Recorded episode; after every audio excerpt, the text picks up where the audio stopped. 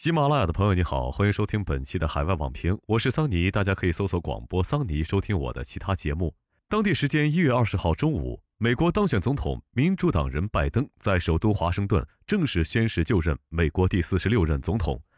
在大西洋对岸，欧洲领导人纷纷对美国新政府就职表达祝贺，期待与美国新政府展开合作。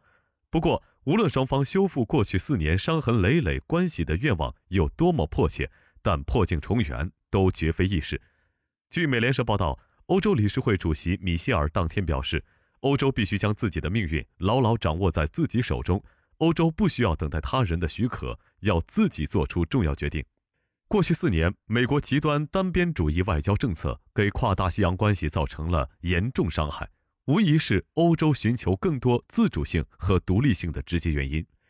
即使拜登就职首日就签署行政令，宣布美国将重返世卫组织和巴黎协定，大幅度扭转了特朗普政府的多项政策，也不得不让欧洲担心，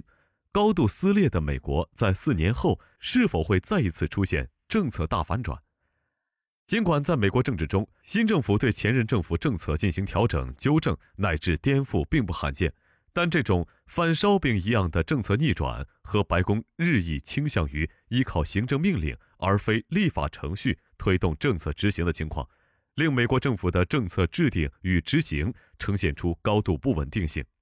这让欧洲对跨大西洋合作的可预测性和稳定性充满疑虑。据英国《卫报》十九号报道，欧洲对外关系委员会二零二零年底对欧洲十一国一点五万人进行的民调显示。欧洲对美国的看法已发生重大转变。报道称，多数受访者尽管对拜登获选总统表示欢迎，但认为在特朗普执政四年后，拜登将无法阻止美国在世界舞台的衰落。百分之六十一的受访者认为美国的政治体制已经破裂，只有百分之二十七的人认为美国的政治体制运转良好。报道还称。欧洲对美国的看法改变，导致更多欧洲人不愿意在国际争端问题上支持美国。当然，美欧之间的结构性矛盾是欧洲增强战略自主性的最深层次原因。实际上，自上世纪六十年代以来，美欧之间在经济、贸易和金融领域就摩擦不断。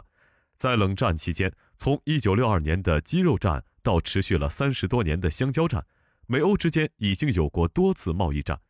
美国指责欧洲向空中客车公司提供违规补贴，欧洲则指控美国政府也给波音公司提供了巨额补贴。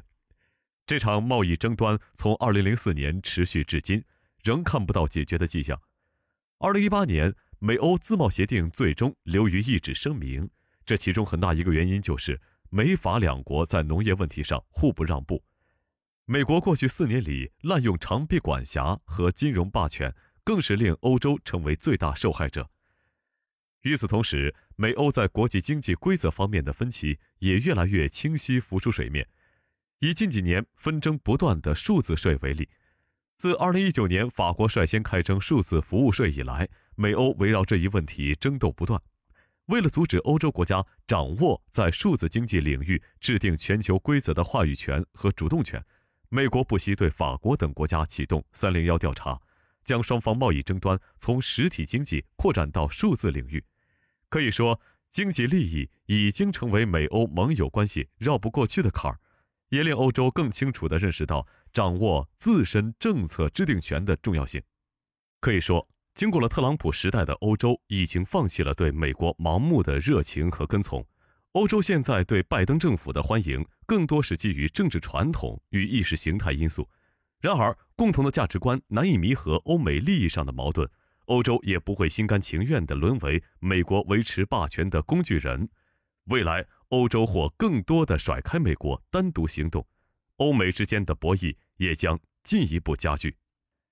感谢收听由喜马拉雅与人民日报海外网共同出品的《海外网评》，更多深度报道和独家评论，欢迎订阅本节目。我们下期见。